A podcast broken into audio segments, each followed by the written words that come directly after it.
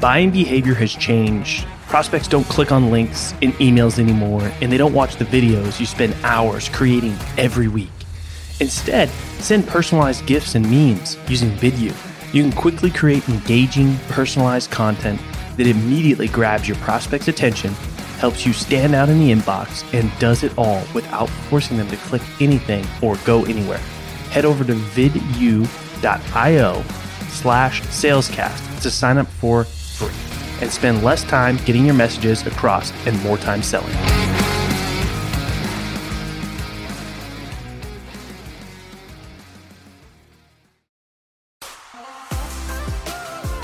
In the world of sales, you either sink, swim, or break through to the next level. My name's Colin Mitchell, and this is Sales Transformation, a new kind of sales show designed to bring you through the epic, life changing moments of elite sellers so you can experience your own sales transformation. All right, welcome to another episode of Sales Transformation. I'm very excited for today's guest. I had the pleasure of going on his podcast recently. I've got Brad Mulvey with us. He's the co-founder of uh, Guestbox Love. He's also the VP of Strategic Accounts and Customer Growth at Speedeon Data and host of the World Class Dads podcast. Brad, welcome to the show. How you doing? I'm doing awesome, Colin. Great to talk to you again. Yeah, yeah. It was uh, just uh, not too long ago. right, so. right. Yeah, I think we're going on about 12 hours since our last conversation. So it's, uh, you know, twice in 24 hours is, is all the pleasure is mine. yeah, it's going to be a little bit of a different conversation. Um, and, uh, and today it's a little more about you. So, you know, just, you know, kind of a lot that we can unpack there just in that short little bio. Right. right? You, it's a you, mouthful for sure. you, you, got a lot of different things going on, which which I absolutely love. I really enjoyed going on uh, your podcast. We had a great conversation. Um, but just kind of to you know give us some context here. Where did your sales journey start?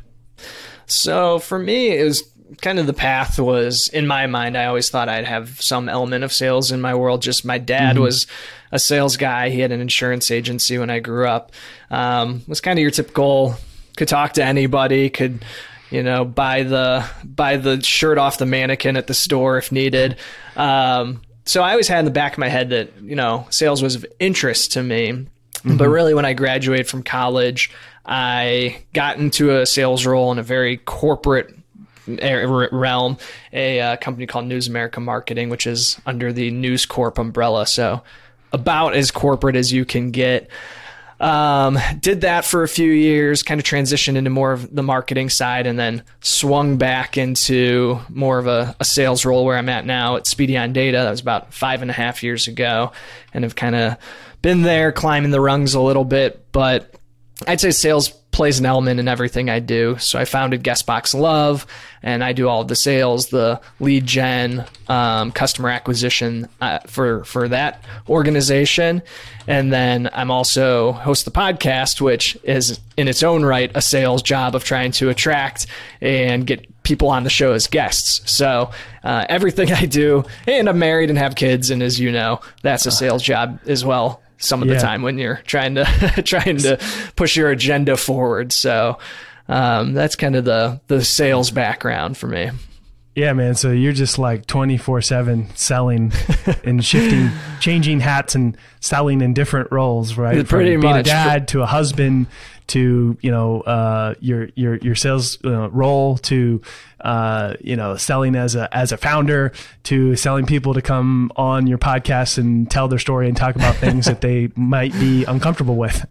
yeah, that's right. So, uh, sales and, um, and customer service, I guess, are the two things across all of the all of those realms of life of life, which uh, may be one and the same. I'm not sure anymore. Yeah, so I, you know, one thing I, I kind of stood out and, and I didn't know um, was that you shifted from sales uh, to a marketing role. So hmm. I'm curious, how long were you doing that? What were you doing? And then let's sort of, I have some other questions, but let's kind of start there. Yeah, so part of that shift was moving from geographies. So I was in Chicago, met my wife there, and we both happened to be from the, the Cleveland, Ohio area. So we were moving back and was looking for a new role and one caught my eye that was in uh, outside of sales. It was more of running um, B2B marketing for a national landscaping brand. Mm-hmm. And so I, t- I went ahead and I took that role. Um, it was a great company, really liked that. But somewhere underneath the, the, it, it's probably the entrepreneur inside of me, but kind of that, that aspect of sales where you really create your own destiny. Um, and your only limit, your only ceiling is really yourself and your own capability, drew me back in. So mm. that was the uh, the two year stint I did in specifically in marketing, and and I was coming from uh, kind of marketing services sales and went back into marketing service sales. So never ventured too far out of the marketing world there. Mm, interesting. Now, you know, sellers these days essentially have to be great marketers for a lot of mm-hmm. different reasons as well. So I'm curious, like, what skills did you pick up for that two year stint in marketing that you feel made you a better seller? Yeah, that's a great point. I think the the one common denominator, well, there's many, but the big common denominator that that really stands out for me across sales and marketing is really getting inside the the head of who you're trying to market or sell to. So your your client, your prospect, and really understanding kind of you know that the old sales maxim of WIIFM, what's in it for me. I think it holds true in, in both of those realms, and, and it's so funny because that's like the first thing I remember learning in my sales 101 class in college. and it's the easiest thing to forget and get off track on. And, and when you do, it's where it's where you immediately lose traction in what you're doing. So whether whether it's in my sales roles or in marketing, it's just thinking of everything through the lens of your prospect or your customer and saying, okay, they're looking at this as what's in it for them. So how do I position myself either through marketing messaging or my sales approach to really make sure that I'm talking in their language and I'm presenting a solution to either a problem that they're facing or something that is top of mind for them. Yeah, yeah.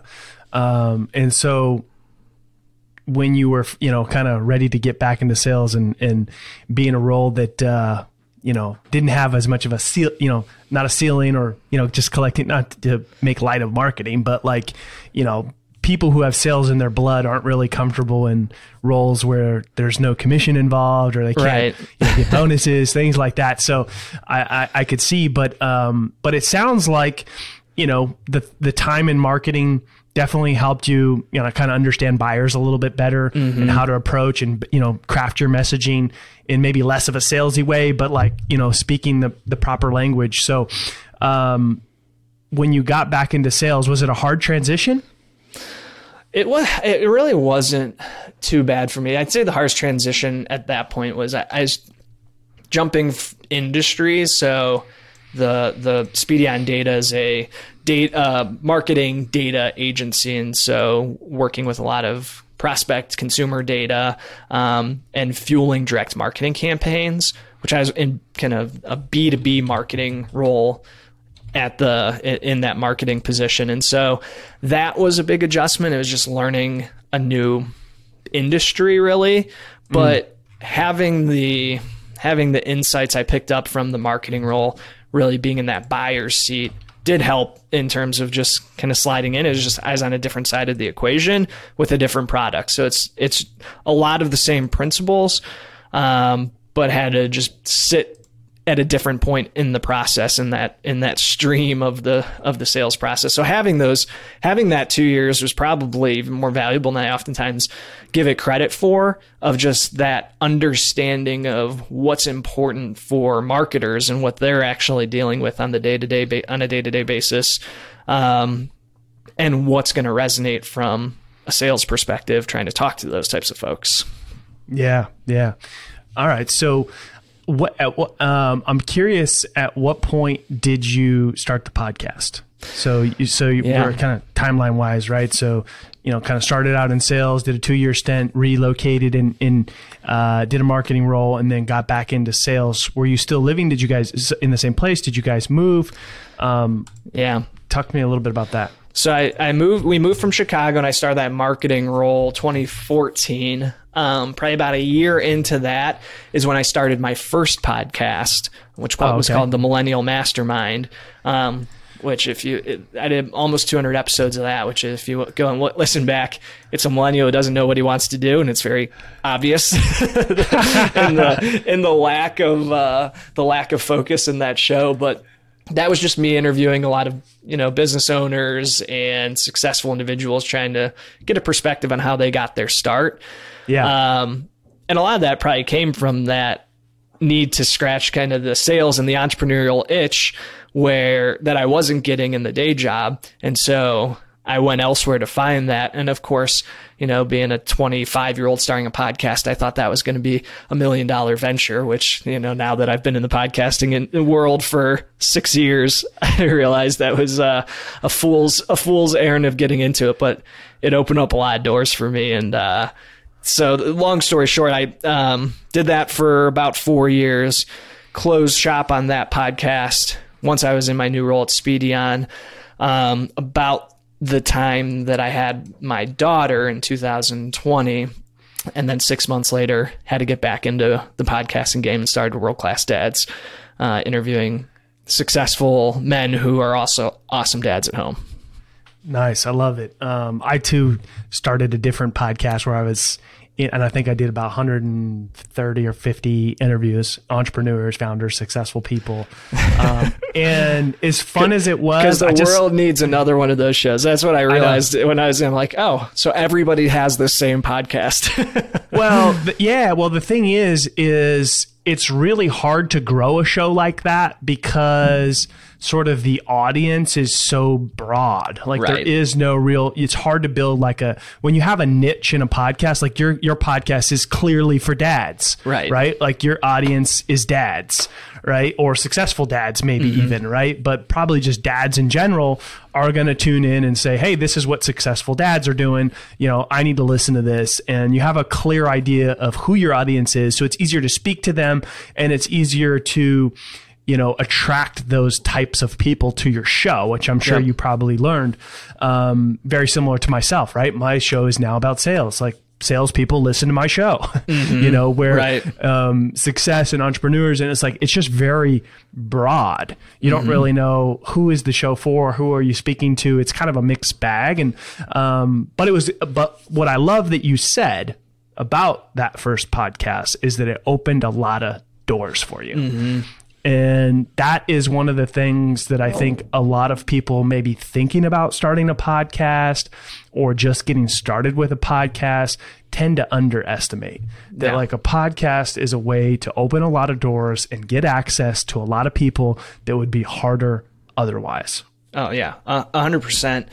I mean, there, with that show, there were so many people who talked to me who I had no business having a conversation with, and some that I still have a relationship with. Guys like, well, I'll use a, a really good example. That's how I actually met my co-founder of Guestbox Love. So I had interviewed, was introduced to him by a Yeah. friend. Somebody thought he'd be a great guest, so we connected, had him on the show. He also is local, so we met up a few times, started to build a relationship. He really became a mentor of mine.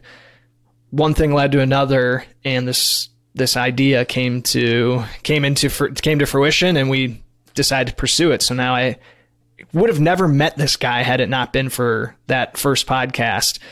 And now he's not only become a mentor, but a business partner. So you never know where some of the where, where it's going to take you. Um, and I have dozens of those stories of people who I met or um, now have relationships with that otherwise never never would have happened.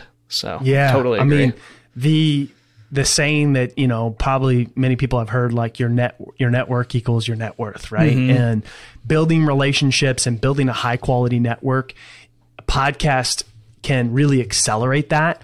Um, and I love that story that you were just telling me because my story with my co-founder is the same. we met we we actually met previously. He did market. He helped me with some marketing for for one of my other companies, but then he left that company, and we hadn't really talked in a long time. And he was posting a bunch of content on LinkedIn, and it was like content like that I had not seen, like really real, raw, authentic stuff, sharing about things that most people weren't talking about or would be very guarded about. And so I was super curious, like, what the heck are you doing? right. Like, right. And so, and it's funny because we're actually writing a book now about the origin story and like all the things that we've learned about, you know, po- dri- you know, driving revenue through podcasting, whether it's starting a show, growing a show, guesting on shows, you name it, we're putting it all into a book and we just started it.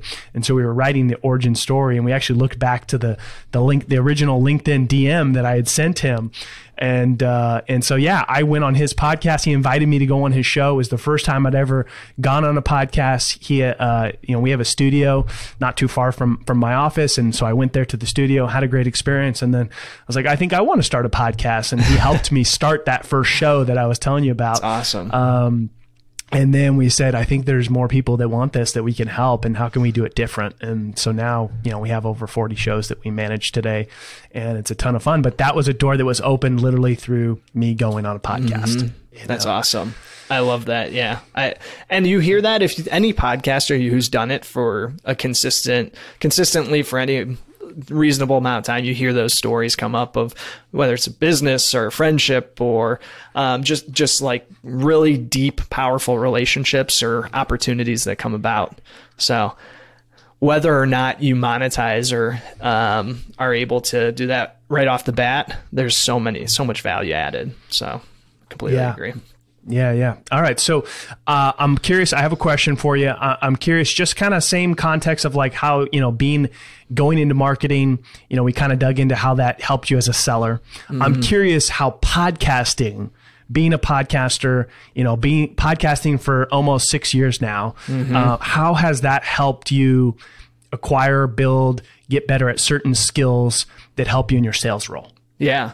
Well, the the obvious one um, which I, I personally can look back at where I was in sales, you know, a couple of years ago to where I am today, is just questions, asking questions, um, the, which really is a skill set, um, but also my level of preparation before a call has changed immensely. So I really had to develop this process to be able to create any podcast that was uh, worth its worth its salt. So going in into digging into the life of the guest and understanding kind of where they've been, what their life is like, really what value they have to offer to the audience, um, what they're trying to get out of the show, like what's going to make the, the, an episode and a conversation with me successful in their mind, so that they leave with a good impression, and just formulating strategic questions that are going to drive the conversation in a, a, the direction that I wanted to take it. And so that's something I was doing every single week for the podcast. And what I realized is that just naturally, this bled over into the world of sales where prepping for my sales calls, I was doing more research. I was trying to think more strategically, not like, here's my list of five, ten questions that I ask every prospect, but where do I really how is this how do i make these questions super relevant to this to this customer or prospect that i'm talking to? And how do i do it in a way that's going to drive the conversation to the place where i want it to go? So it's not just asking questions and hoping for the best but it's actively creating strategic questions to to drive the conversation there. And it's just something i wasn't doing before. Wasn't thinking about as much. And then out of necessity through the podcast of if I wanted to make a, a worthwhile episode, I kind of learned that skill and then that's definitely translated into the the sales realm as well. Yeah, so if I'm hearing that correctly, basically being a podcaster helped you to uh, the obvious, right? Ask better questions, but mm-hmm. be more strategic in you know how you're driving the conversation. Yeah um, and also being able to like do sort of better research going into certain calls. Yeah for sure. And even just kind of the tactical like subtle skills of asking questions like asking a question and then pausing and giving mm. it a second letting it sit there. And even if there's a little bit of an awkward silence a lot of times, I think Tim Ferriss is the person who first called this out that I learned it from, where that silence is where the magic is because that's where somebody's hmm. really thinking deep. And especially for me, like I am a people pleaser. I don't want to make people uncomfortable. So I would be the first person to jump in and, and try to close that that gap to help them feel less uncomfortable because I was just putting that in my own head, like, oh, they're really uncomfortable. But really, they might have just been digging deep in their mind and, and thinking through it. And then oftentimes it pushes them to come back with a better answer. And that, that's true for podcasting, but also in sales, letting people kind of think through things and formulate and allowing that silence to do its work to get better answers and um, have better conversations in general. Yeah, yeah. I'm gonna insert a long pause of silence right here. No, just kidding. um, I, I love Chirp, that. chirp.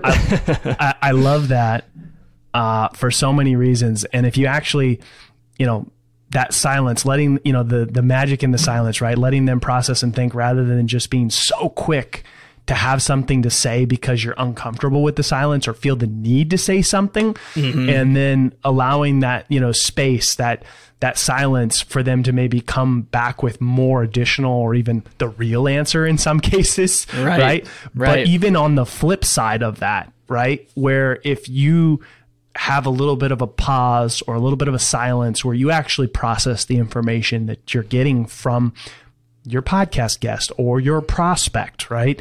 Um, it actually shows that you're listening, right? Yeah. And that you're actually thinking. Like it gives you, it builds, helps build some trust and some rapport and some credibility because a lot of times when you're quick to answer or just respond, it's not as authentic. Like it's kind of comes off as a little bit more scripted or like mm-hmm. you're just kind of saying something that you think, you know, a lot of times sellers can come across like they're just saying what they what you know what the pro, what maybe the prospect wants to hear Right. rather than really like processing thinking and, and giving like the real answer Yeah, that that's that's definitely another skill that comes with for me came with time, and I'm still always working on is active listening of just really hearing what they're saying and being able to respond or address what you're hearing rather than just jumping to the next question, the next point, the next thing you're trying to get to, um, the next slide, whatever it is. But that's another one that, you know, I maybe some people are born innately with that, but for me, it definitely has come over time and having weekly kind of intensive one-on-one virtual conversations that I do in the podcast has definitely helped me with that skill set, you know, elsewhere and, and certainly in sales. Yeah, absolutely. Because I mean, even just like having a follow up question or, you know, you know, confirming that like what they said you heard correctly. Like I mm-hmm. think a lot of times sellers want to just kind of go to the next question, like you said, rather than like, well, let's let's spend a little time here. Like tell me more about that. Or hey, you know, I'm getting this, but you know, can, can you explain that? And like really just going deeper uh, to have a better understanding. Um, I think a lot of sellers tend to like get in fear of like, oh, they're going to think that like I'm not getting it or I'm not, you know, understanding. So they're like kind of scared to just ask more questions to go deeper on a particular thing. Yep. Yep. Um, I just learned a skill recently on this too. I, I'm not sure if you're familiar with the uh, the book "Never Split the Difference" by Chris Voss. It's a negotiation book, but so um, I was reading that, and he has this concept of mirroring, where you just Yeah. repeat the last two to three words that somebody says, kind of as a question. Yeah. And it seems awkward at first, but it just gets them to elaborate on whatever they're talking about, and it's just kind of this this subtle mind trick, Jedi mind trick that Yeah. without it, it it really does work and I've tried it a few times and and it's amazing that it just opens the conversation up um, where you just so if for example if I were to say yep this is our budget and there's really nothing more that we can do this year say nothing more this year and just kind of leave it there maybe that's a bad example but and you just let it hang they think about it, they reprocess this, and they elaborate, and you learn so much more information that you otherwise wouldn't have had. So um, that's Yeah. kind of another one, along with the silence aspect of uh, just one of those tricks that you pick. I've, I've picked up over the years that helps uh, helps get people talking more. Yeah, yeah. The mirroring is is is a is a great technique. It's actually a statement, sort of posed as a question. It's not really Yeah. a question, but is Right. taken as a question. right. It's yeah. It's it's awesome when you see it in person, and then once you do know it, you see other people doing it, you're like, ah, I see. But it's so subtle most times that you don't even pick up on it. So it's pretty Very few people really master that that technique though, because Yeah. it's a little bit awkward to do. yeah, just when you start off for sure. Yeah. Yeah. Well, Brad, it's been fantastic having you on here. Really appreciate it. Where can people connect, follow you, whatever you want us to include in the show notes so they can get into your world? Yeah, well, if anybody has a podcast and they're looking to send thank you gifts to their guests, uh, guestboxlove.com. We automate the whole process product selection, fulfillment, shipping, all of it. Um, personalized handwritten notes. It's a beautiful process. So, guestboxlove.com for that. Or I would love for people to check out the podcast, check out the episode you were just on, um, which will go live probably in the next couple of months of uh, World Class Dads. You can find that anywhere where you listen to podcasts. Awesome. We will drop both of those links in the show notes for everybody. If you enjoyed today's episode, please write us a review, share the show with your friends. It really does help us out. And we're always listening for your feedback. You can go to salestransformation.fm and you can drop us a voice DM and we will get back to you. Hey, you stuck around. That tells me you're serious about your own sales transformation. If you're tired of doing things the old way and want to get started in your journey with other people on the same path, head over to salescast.community and crush your numbers on your leaderboard. Yeah, it's free. Salescast.community. Send me a DM with your best pitch and mention this ad, and I might even give you free access to our best templates.